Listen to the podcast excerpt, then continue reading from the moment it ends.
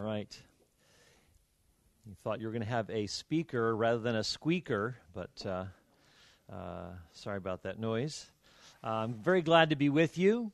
Uh, I'm Paul Copan, and I live in Florida where it is warm. Uh, but I not only have lived in, as, as uh, you had mentioned, the in northern parts of the United States, but I also come from good northern European stock. Uh, my mother is from, she has a Germanic background, but was born in Riga, Latvia. And we grew up speaking German. And my father was born in, you know, near Dnepropetrovsk uh, in the Ukraine. Uh, and so he, uh, so he grew up with Russian as well. He was pastor of a Russian Ukrainian church in uh, in uh, Ohio for 18 years, and has been involved in Russian radio and literature, and and translating books into Russian and Ukrainian.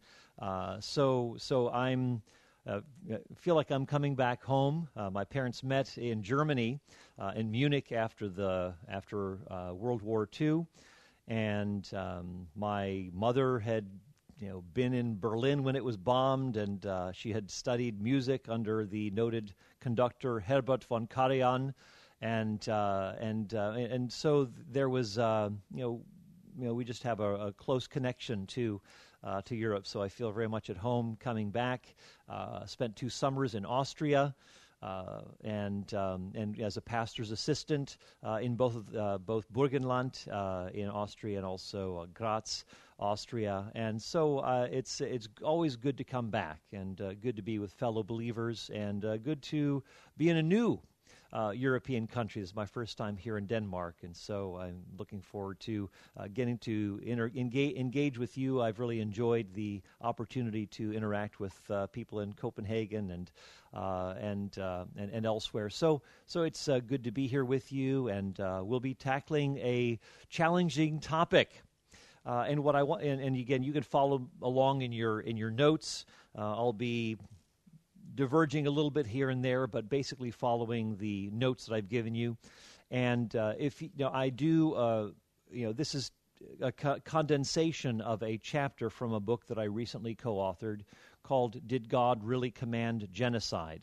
And so that goes into a lot more detail and covers a lot of territory. And course, uh, another hand, another handout that you've received is uh, is called "Did God Really Command Genocide?" And so I'll be summarizing some things from the book, although I can't go into a lot of detail uh, in, uh, in, in many other respects. But look forward to interacting with you. Uh, what I'd like to do is, uh, as even as I'm speaking, feel free to raise your hand, ask questions for clarification, for you know if you wanted to you know take things in a little bit different direction, we can do that. I'll keep bringing it back, but I do want to uh, have opportunity for you all to ask questions and make this as interactive a time uh, as possible.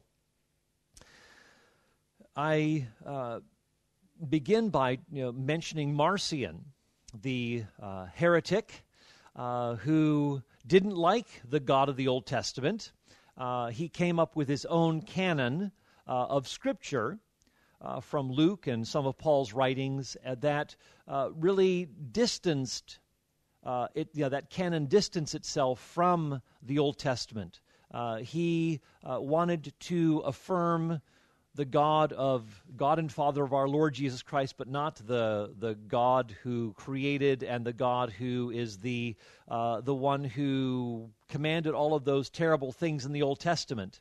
And so uh, you know, you know, but interestingly enough, there is this question that keeps on coming up uh, that you know, is the God of the Old Testament the same as the God of the New? It just seems like there's so much of a difference between the two. The the tone of the Old Testament, you know, God seems to be impatient. God uh, seems to be vindictive. You know, some of the things that Richard Dawkins uh, likes to cite. Uh, you know, but when we when we actually look at the question, uh, you know, we, we, you know, we see that this isn't just asked by people who are unbelievers, but it seems that even Christians, even Christian scholars, uh, will make a great chasm or gap between the Old Testament representation of God and the New Testament represent, representation. Uh, and so I, I mentioned a couple of them. Uh, one is Peter Enns, who teaches, uh, you know, he's an Old Testament scholar at uh, Eastern University in uh, Pennsylvania. and you know he's written you know commentaries on Exodus and uh, and and so forth. You know he's a well recognized scholar. Um, but this is what he says about the uh, you know, about this topic. He says the New Testament leaves behind the violent, tribal, insider outsider rhetoric of a significant portion of the Old Testament. Instead, the character of the people of God, now made up of Jew and Gentile, is dominated by such behaviors as faith in Christ working itself out in love, self sacrifice, praying for one's enemies and persecutors. You know, Jesus 101. I don't know if you're familiar with this, but you know, 101 is your basic university course. Uh, it's it's it's the, the, starting point where you come in your first year, and, and this is just what you get. Jesus 101. Uh, the Old and New Testaments give us rather different portrayals of God. So that's uh, Peter Enns. Uh, there's another uh, Old Testament scholar, uh, teaches at a Christian liberal arts university in Pennsylvania also called Messiah College.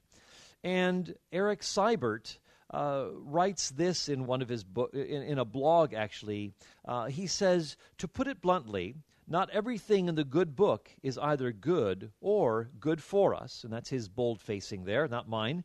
Um, he says, I realize this may sound blasphemous to some people and flies in the face of everything that they have been taught to believe about the Bible. When the church grandly proclaims the Bible to be the Word of God, it gives the impression that the words of Scripture are above critique and beyond reproach. We are taught to read, revere, and embrace the Bible. We are not taught to challenge its values, ethics, or portrayals of God.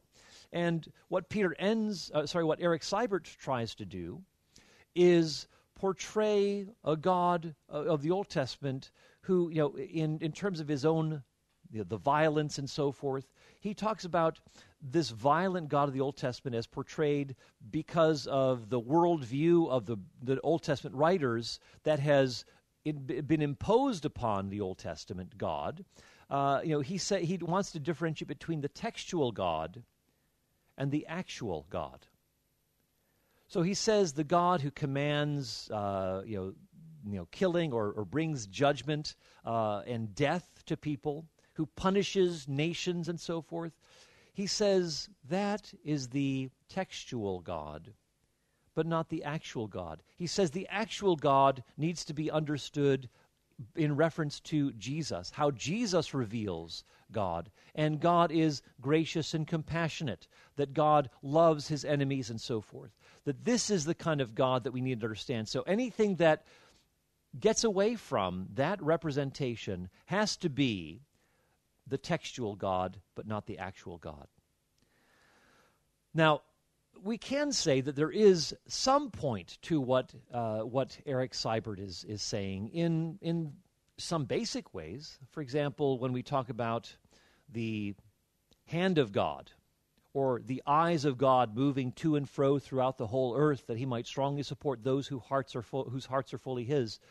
Um, you know, or the you know God covering us in the shadow of His wings. Well, of course, we take this as being a representation uh, that is metaphorical, uh, but it's not literal, and so we can say yes, that's not the you know that's that's textual, uh, that's not actual, um, but but again, what Eric Seibert and Peter Enns are doing are creating a, a large gap between the textual God and the actual God. And, and what I would argue is that uh, the God of the Old Testament and the God of the New Testament are really, there's, there's a remarkable uniformity. Uh, there's a remarkable consistency in how there is a, in how they are portrayed. Um, but let me just uh, you know address a few things briefly, uh, you know, in in response to uh, uh, you know, well, actually, let me just say a little bit more about what uh, Eric Seibert says about violence. He, he, talks about how texts from the scriptures have been misused. Uh, that people, uh, you know, have appealed to the Old Testament to justify the mistreatment of women, or to justify racism or slavery, uh, to justify the Crusades or something like that, and you know, and, and so he will say that this, you know, the problem is with the biblical text itself that leads people to draw these sorts of conclusions. Now, you know, uh, what's you know one of the things that uh, my co-author and I point out in the book, "Did God Really Command Genocide?" is that you know when it comes, I have a chapter. On, I wrote a chapter on the Crusades, and I deal with five myths related to the Crusades, like the Crusades were inspired by, uh, you know, by greed. Uh, that the Crusades were inflicted on people who were just minding their own business. Uh, the Crusades were uh, were an attempt to convert Muslims. You know, again, all of these myths that that uh, need to be corrected in our day. Um, and, uh, and, and one of the myths that I that I point out is that that, that you know the, that Joshua and Deuteronomy that these texts were were used to inspire the Crusades, you know, the, the killing of the Canaanites, that this was used in the Crusader sermons and so forth in order to inspire people to go and fight against Muslims. Um, I would argue that the Crusades were primarily defensive rather than offensive, that there's much that was right about um, uh, what what it, what inspired the Crusades. They were protecting pilgrims who are being uh, you know who being killed, maimed, raped, and so forth. Um, but uh, but but again, you know, this claim that the Crusades were inspired by these texts is actually false. When you look at all the sermons, you don't really see Joshua or Deuteronomy being quoted to you know to treat these these Muslims as the the Canaanites were treated.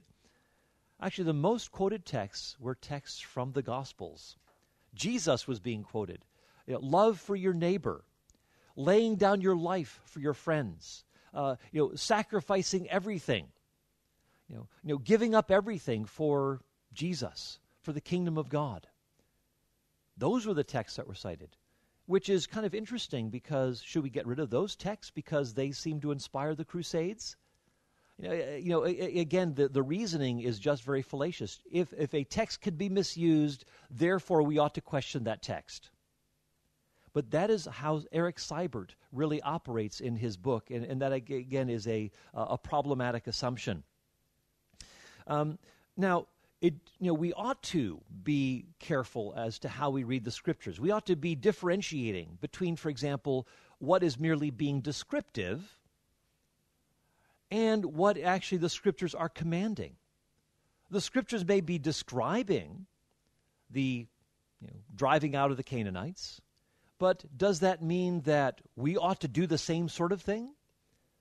And frankly, Jews never took that view that because Canaanites were, uh, you know, were driven out of the promised land, that therefore we ought to keep doing this. No, they saw that as being unique, distinctive to a particular period of time, and unrepeatable. This is just part of salvation history. Heilsgeschichte uh, that this is what is, uh, you know, not, uh, you know, de- you know, prescriptive, but merely descriptive. So, so yes, yes.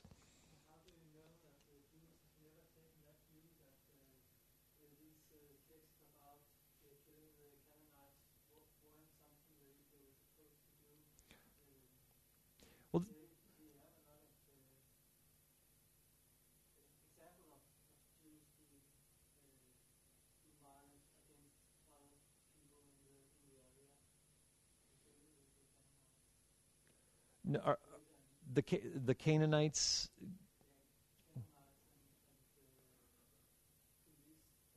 Philistines? Yeah, no. What I'm saying is that throughout Jewish history, from you know, you know, from you know, the Old Testament onward, you know, there there has not been a uh, you know when we you know if we're talking about Jews from biblical times to today, these have not been texts that they have appealed to um, to generate a warfare mentality. Even when there is a Babylonian captivity, it's very interesting that there is no, you know, you know the, the command is to. Uh, to to plant gardens, you know, uh, Jeremiah twenty nine. To uh, to to pray for the peace of the city and so forth. To uh, to to pray for the good of the city. Uh, that there is just a, an, an assumed different approach to how they're to interact with foreigners. It was for a particular period of time, and Jews, since that time of those commands, have not really gone back or tried to appeal to those texts. To you know, that's just been the general history. I mean, it's just an observation that, uh, for example, John Goldingay makes, uh, an old, noted Old Testament scholar, that if anything, it's been you know Christians who have been you know might appeal to it more, like in in uh, in uh, the settling of America, that they would fight against Native American Indians uh, to you know, and they would use Canaanite texts uh, to justify it. But it but it hasn't been typically ethnic Jews who have done that since biblical times. They just have not. Um, so that's just an observation of history. Um, I don't know if you had some specific thing in mind.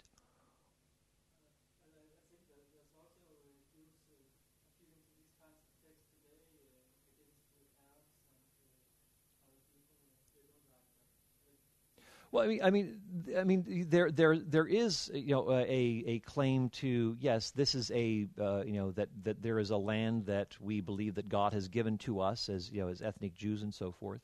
Uh, and I'm not, I'm not defending uh, Israel's treatment of, uh, you know, of the Arabs, but I don't know that there's necessarily a, uh, you know, a connection that they're they're strictly making that we've got to drive out the Canaanites or something. I, I just don't know that that's been part of the ethos of their argument. I think they they're simply making a concrete claim that this land uh, is something that they you know that they have a right to you know divinely given and so forth.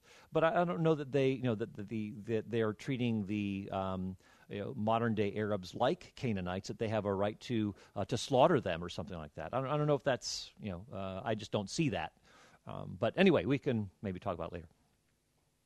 Um, now, Eric Seibert, uh, you know, challenges us to read the scriptures in a way that is looking at, you know, you know, potential for abuse, uh, or trying to look at the biblical text from maybe the way that other another voice might be looking at this text. So we might ask the question how would I like it if some nation invaded my land, like the Israelites you know, invaded the Canaanite lands? How would I like it if that, that happened? Or you know, when, when David kills Goliath. Well, didn't Goliath have a family that loved him? Didn't Goliath have maybe children who uh, depended upon him as the provider and, and, uh, and, and, uh, and so forth? And so Eric Seibert says we need to try to look at the text from another angle. Um, and and he, he does say that it is the biblical text that is often the problem. Uh, you know, that we need to be more critical as we read the biblical text.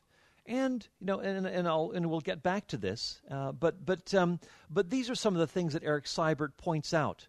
Uh, that there are some assumptions in the Old Testament that people of faith today should not accept. It's kind of interesting that he says we shouldn't accept this assumption that um, that uh, that military victory is the result of God's rescuing uh, or saving or intervening, um, but it's simply a matter of troop strength or numbers uh, or maybe the sophistication of your weaponry and so on, which does raise questions about how he thinks of what happened, you know, when it talks about God assisting Israel in its victories in the Old Testament.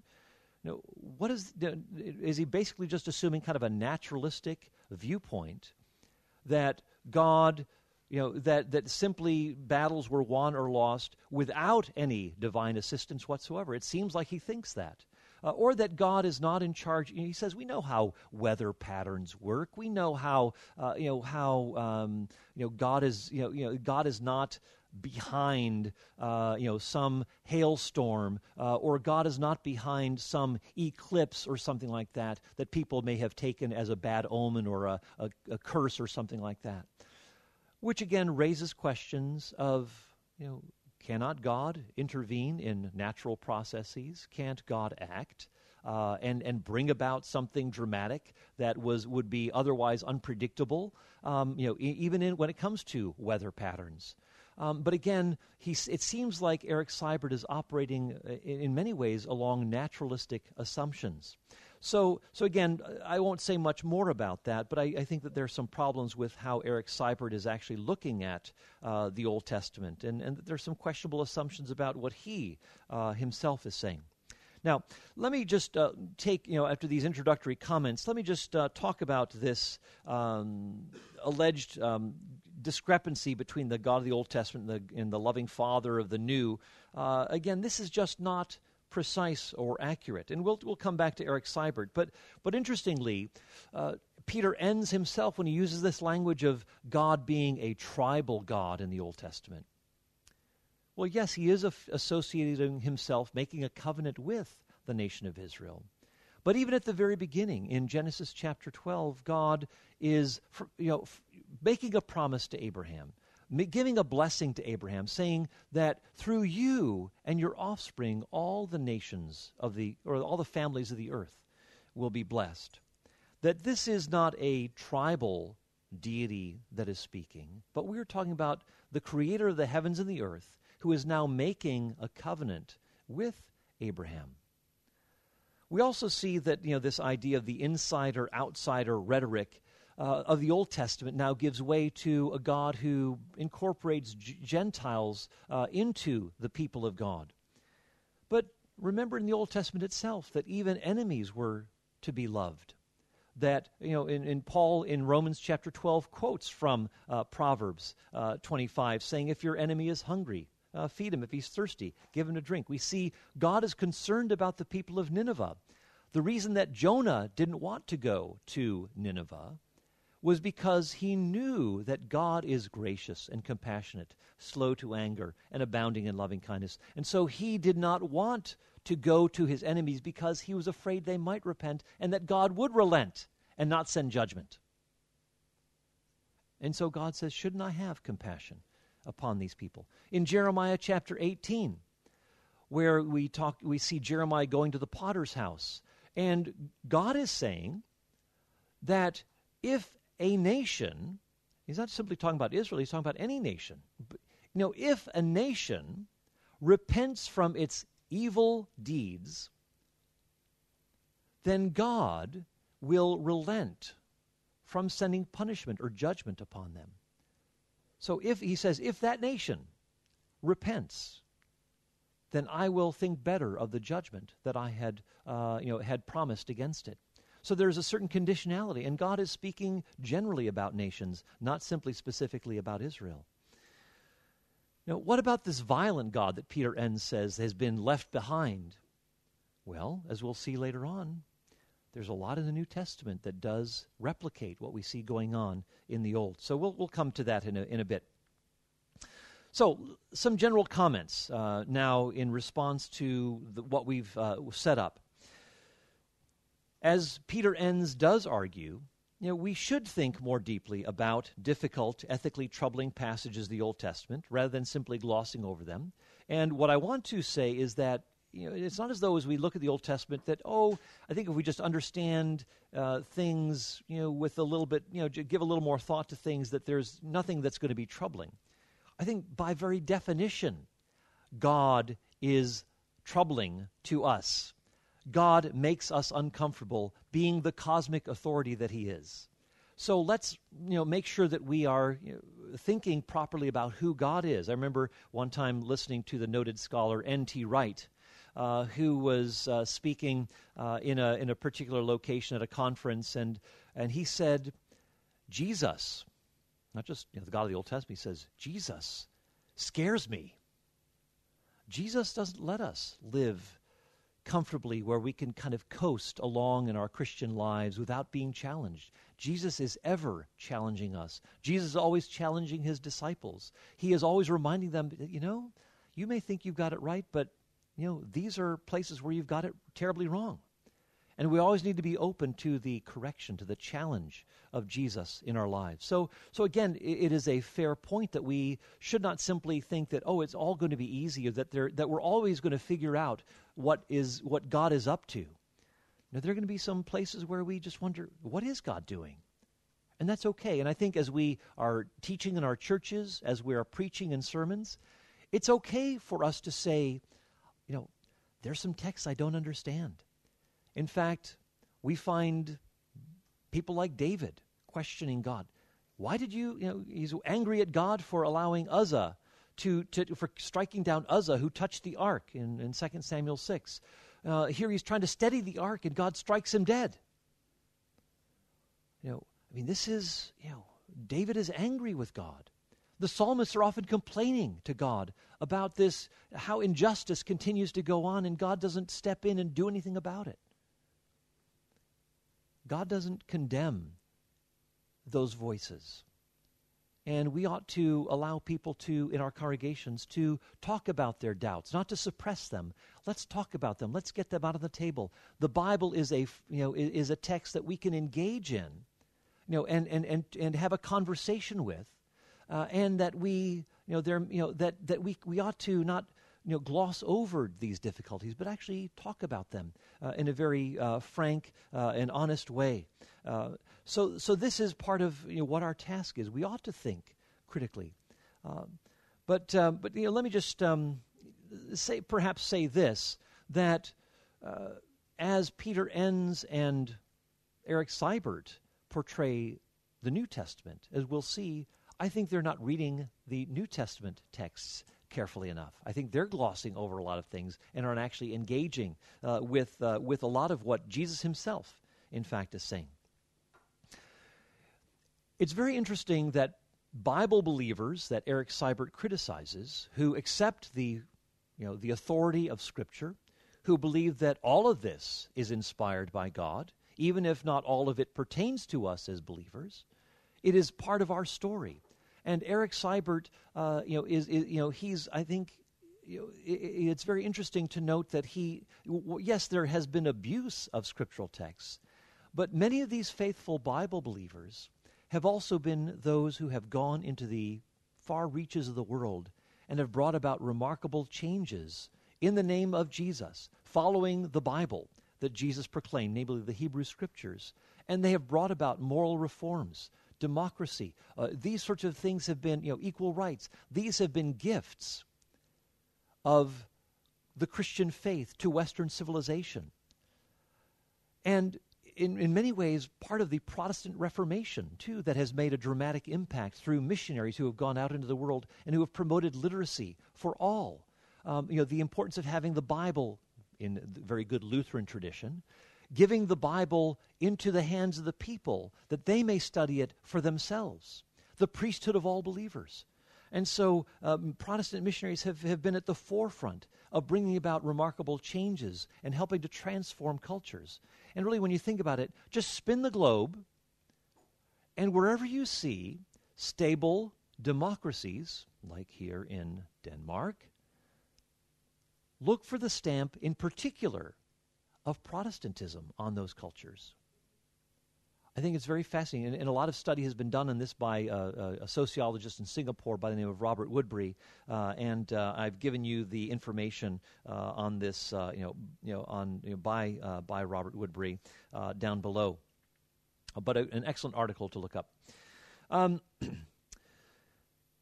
the, the, the comment that, um, that the church grandly proclaims the Bible to be the Word of God as though this is somehow uncritical and unthinking. Eric Seibert would have to say the same sort of thing if he's honest about it. Now, again, I'm not saying I'm not trying to treat Eric Seibert unfairly, and we've corresponded about a few things. Um, but I think Eric Seibert is not really giving Jesus and the Apostle Paul their due as they portray the Scriptures as being, you know, you know Jesus says, you know, the Scriptures cannot be broken. He had, he's come to fulfill the law and the prophets. That he said, not one letter or stroke will pass away until all these things are accomplished. Jesus holds very firmly to a sweeping, comprehensive inspiration of the text. But again, that's not how Eric Seibert is treating it. Even though he appeals to Jesus as his model, he's not treating the Old Testament as Jesus is approaching it. Same thing with the apostle Paul, 2 Timothy 3:16. You know, all scripture is inspired by God. You know, that it is profitable for teaching, for reproof, for correction, for training in righteousness. That the man or woman of God, you know, might be, you know, equipped, thoroughly furnished for every good work. Again, no qualification about, well, but there's some other stuff that you probably shouldn't, you know, you should ignore or gloss over. That's the, you know, you know, just don't don't pay attention to that textual God stuff. Pay attention to the actual God stuff. No, Paul isn't making these sorts of claims. He's not making these sorts of fine distinctions or sweeping distinctions that Eric Seibert makes. By the way, yes, question in the back.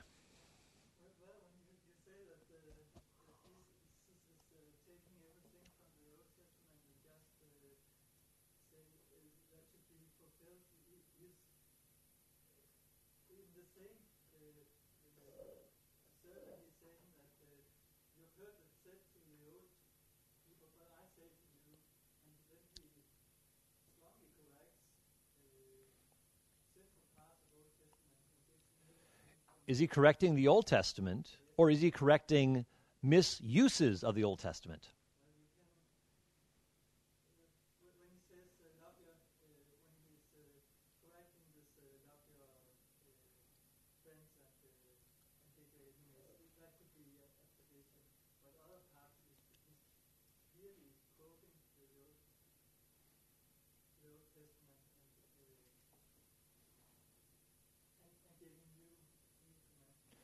What he is try- what he is actually um, doing, and in fact, you can read. I've written a book on biblical ethics, and you know, I, I go into this uh, very thing, uh, where Jesus is, what Jesus is addressing is traditional piety, traditional religious views of his day, but that are actually a distortion of the very intention of the Old Testament. So you have heard that the ancients were told, "An eye for an eye and a tooth for a tooth." That is uh, you know that is a that is the very spirit that is exemplified in the you know, you know paying back proportionately the according to the damage that has been done. Uh, that is that is what you see going on in the you know even when the psalmists are quoted, the imprecatory psalms are quoted by the apostles in Acts chapter one. Uh, let his home be made desolate. Let another take his office quoting imprecatory psalms. Why? Because the imprecatory psalms, these psalms that are praying judgment upon someone, are actually reflecting this eye for an eye, tooth for a tooth mentality uh, of judgment that, you know, used in, in, in a court of law, that this is you know, proportional that you know that the, psalm, that the psalmists are crying out, God, deal justly with these people. Don't let this go unaddressed. You know, so they recognize this principle. But what it was being used for was to justify, in Jesus' day, you know, personal retaliation. That was not how it was intended to be used in the Old Testament. You know, we can talk about the issue of, you know, you have heard it said, don't commit, uh, you know, adultery. Uh, you have heard it said, don't commit murder. You know, what Jesus, you know, what Jesus' contemporaries were doing were thinking that if I haven't committed the physical act of adultery or committed the physical act of murder, therefore I'm okay. And Jesus is saying, no, you're missing the very intention of this law.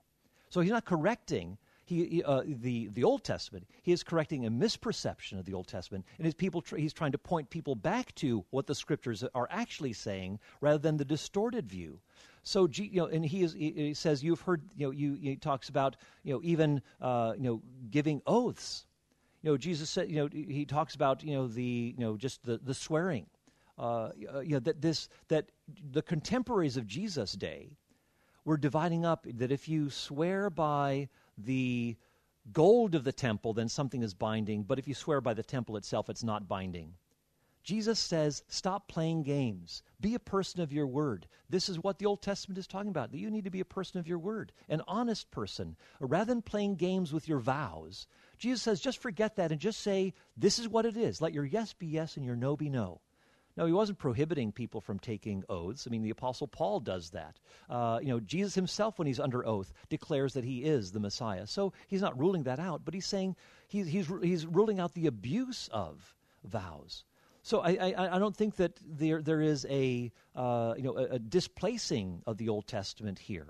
Jesus is actually saying it's just being misused. Now, yes, Jesus does fulfill in himself the, the, the, the purity laws and so forth, and so he does, uh, you know, highlight this. But my point more precisely was Jesus is not doing the sort of thing that Eric Seibert is proclaiming Jesus is doing. Jesus is talking about the full sweeping authority of the Old Testament down to the letter or stroke. And so Jesus is not ignoring or glossing over the Old Testament. In fact, he himself affirms in Matthew 15:4 that that the Old Testament scriptures, you know, affirm capital punishment. He says that, you know, if a person curses his father and mother, he should be put to death. Jesus is not protesting that. That was how it was done, and he wasn't saying, oh, this, but that wasn't from God. That's too violent. No, he's just speaking very matter of factly. So that's really the spirit in which I was uh, saying that. So I hope that maybe clarifies a few things. But keep, keep on asking the questions. Thank you. Um, in the, you know, one of the things that I, you know, the next point that I make here is that uh, Jesus' authority is being appealed to by these scholars, Peter Enns and Eric Seibert, in a very selective way that when you look at the fuller picture, you know, you, you, know, in the Sermon on the Mount, you know, Jesus talks about turning the other cheek and and uh, loving your enemies, praying for them, doing good to them, and so forth. Well, let's you know, there are particular in personal relationships. Yes, this is indeed uh, what what Jesus calls us to, but he's not talking about the state's authority, for example. He's not talking about you know, Romans thirteen. Uh, you know, he's talking about you know how do we engage with uh, you know, those around us? How do we engage in these personal relationships? And, and so he is talking about how disciples are to be different. But Jesus also says things that are very harsh, very strong, indeed, even very troubling. Jesus talks about judgment that is to come. He talks about judgment that is going to fall, again, from Rome in AD 70. Uh, you know, so he says, Woe to you, Bethsaida and Chorazin in Matthew 11. If the deeds performed in you had been performed in Tyre and Sidon, they would have repented in sackcloth and ashes. And he is pronouncing judgment upon them, that judgment will fall upon them. And again, notice that Jesus is taking seriously judgments from Tyre and Sidon, from Sodom and Gomorrah, and he brings them into his teaching. He reflects those as being actual historical events in which God brought judgment upon these nations, something that Eric Seibert uh, doesn't want to seem to acknowledge. Um, that uh, that we have you know, we have the uh, you know the flood of Noah being assumed that Jesus is talking about uh, the, the destruction of, of human beings through the flood that came. Jesus engages in driving out the money changers from the temple uh, that he makes a whip and drives out the animals and, uh, and, and, the money changers from, from the, uh, the court of the Gentiles, where Gentiles should be praying, uh, but they've made it a den of robbers. Jesus said, Those who are stumbling blocks, those who lead others into sin, they should have a millstone hung around their neck and f- drowned in the depths of the sea. Very strong language. Jesus, in his parable, speaks about those wretched vine growers, that is, the leaders of Israel, uh, who will face judgment. Uh, he, he talks about a master who comes, uh, returns to these evil, attentive slaves, and he, it says he will cut him into pieces. Now, I know this is you know a parable; it's not necessarily literal language, but it is very strong, very graphic, very violent. Um, uh, Jesus is, you know, he says this in Matthew 22. It says, But the king was enraged, and he sent his armies and destroyed those murderers and set their city on fire. Uh, we keep reading in the, in the New Testament, even in the book of Revelation, where Jesus himself is pronouncing judgment on the Nicolaitans, uh, uh, you know, these false teachers, on the false prophetess Jezebel who, you know, and he says, I'll cast her on a bed of, and her followers, you know, on a, on a bed of sickness. I gave her time to repent for her, her, for, her, for her immorality, but she refused. And so he said he would bring uh, pestilence, that he would kill. Uh, and, you know, again, this is the language of Jesus, talking about temporal judgment. Uh, you know, so, so again, we have these sorts of affirmations. Also, not just Jesus using this kind of language, but we also see the New Testament uh, authors as well as speakers within the Old Te- uh, within various narratives in the New Testament speaking in this way.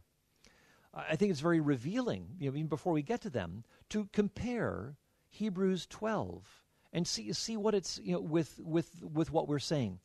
In Hebrews chapter 12, of course, there's this warning to those who have heard the message of the gospel and not to turn away from it not to engage in apostasy. He says, you know, if those who were at Mount Sinai, who saw this you know, the lightning, the thunder, the, you know, hurt, you know, you know, this terrifying scene. Even Moses himself said, "I'm full of fear and trembling."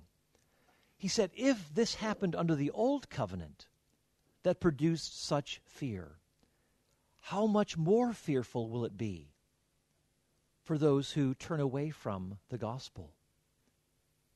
Again, it's a very serious thing. So, if you think it was bad in the Old Testament, it's very severe if you turn away. For our God is a consuming fire. In very, very strong language that is being used here. Um, as we read it, you know, the Apostle Paul speaks about temporal judgments that were uh, rendered uh, against the Israelites in the Old Testament in 1 Corinthians chapter 10. Not to imitate their idolatry, not to imitate their immorality. They were struck down by God. And so there is this language of judgment that Paul takes for granted. Stephen and Paul in the book of Acts talk about the driving out of the Canaanites. Uh, the author of Hebrews speaks about those who conquered kingdom, beca- kingdoms, became mighty in war, put foreign armies to flight. In the book of Revelation, Jesus used, you know, says you know, that Jesus will strike down the nations. He will rule them with a rod of iron. Uh, there's this imagery of treading the winepress of the fierce wrath of God the Almighty. Again, very strong language here. Let's move on. Jesus and the New Testament writers don't actually read the Old Testament in a non-violent way.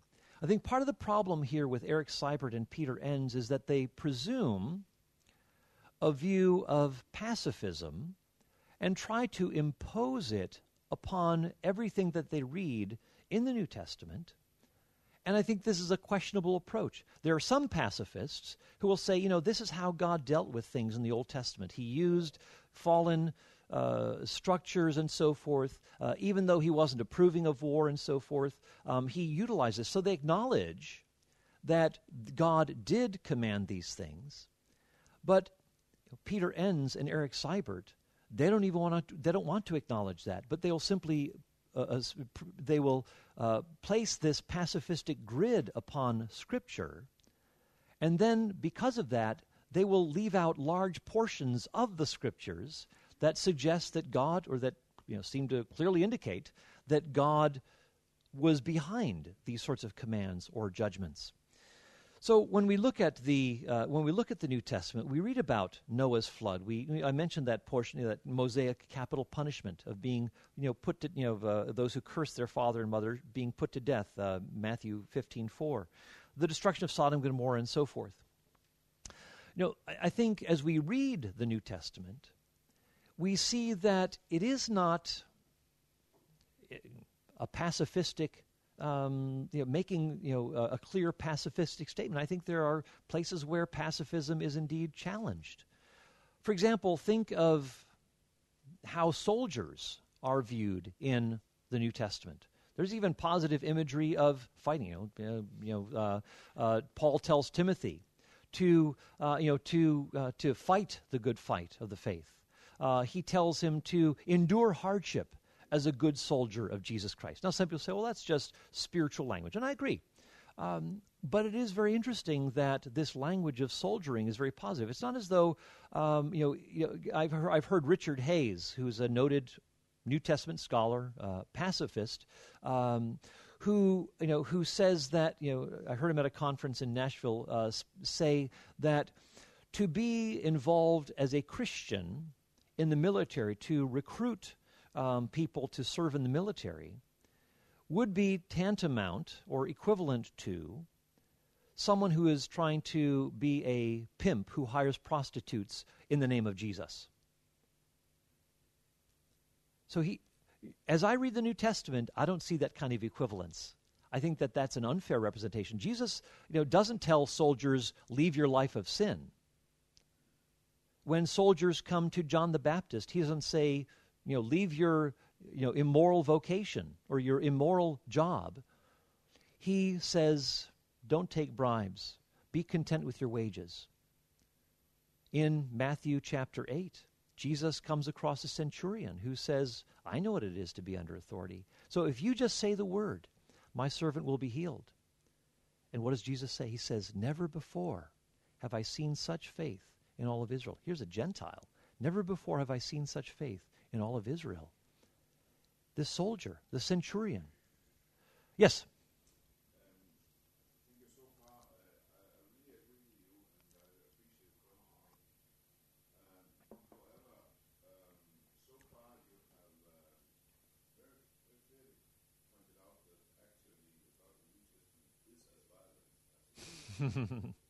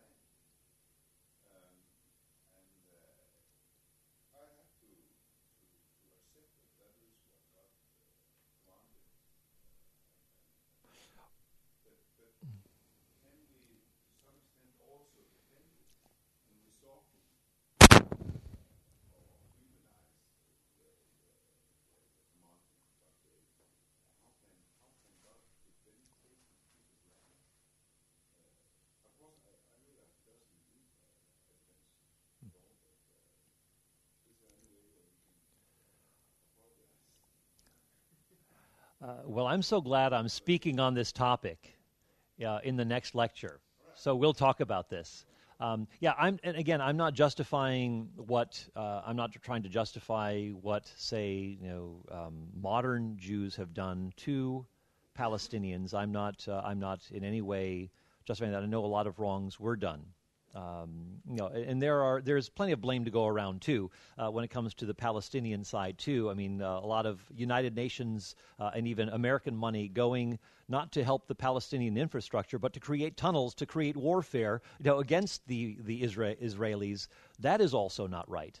Um, and uh, you know, yeah. So I was just reading about this yesterday about you know how. Um, uh, you know, how the Egyptian president is actually destroying these tunnels that are going into uh, Gaza from Egypt because this has been a great source of, of conflict. And, and so, so I, I think there's, you know, again, blame to go around. So, so I, I don't want to get into the modern scene, but we'll talk about the Canaanite question, uh, you know, in a bit. So there are, you know, again, I appreciate your honesty, and it, it's good that we talk frankly about these issues and say, you know, I, I really do find this troubling. And we do see biblical um, writers, um, act, you know, actors in the uh, you know in the stage of God's uh, uh, salvation history who have a hard time with what God does. Uh, and you know, uh, you know, so something like Job. So, so again, we'll we'll talk about these uh, these things. But but thank you for mentioning that. So, so I, I think hopefully we'll come to some clear understanding of the Canaanite question shortly. So, thank you. Yes. Um, we're at 10 o'clock, so uh, let's just take a break here, and uh, we'll resume shortly. Yeah, I don't know. You can, I'll leave this up to you. 10 minutes. Sounds good.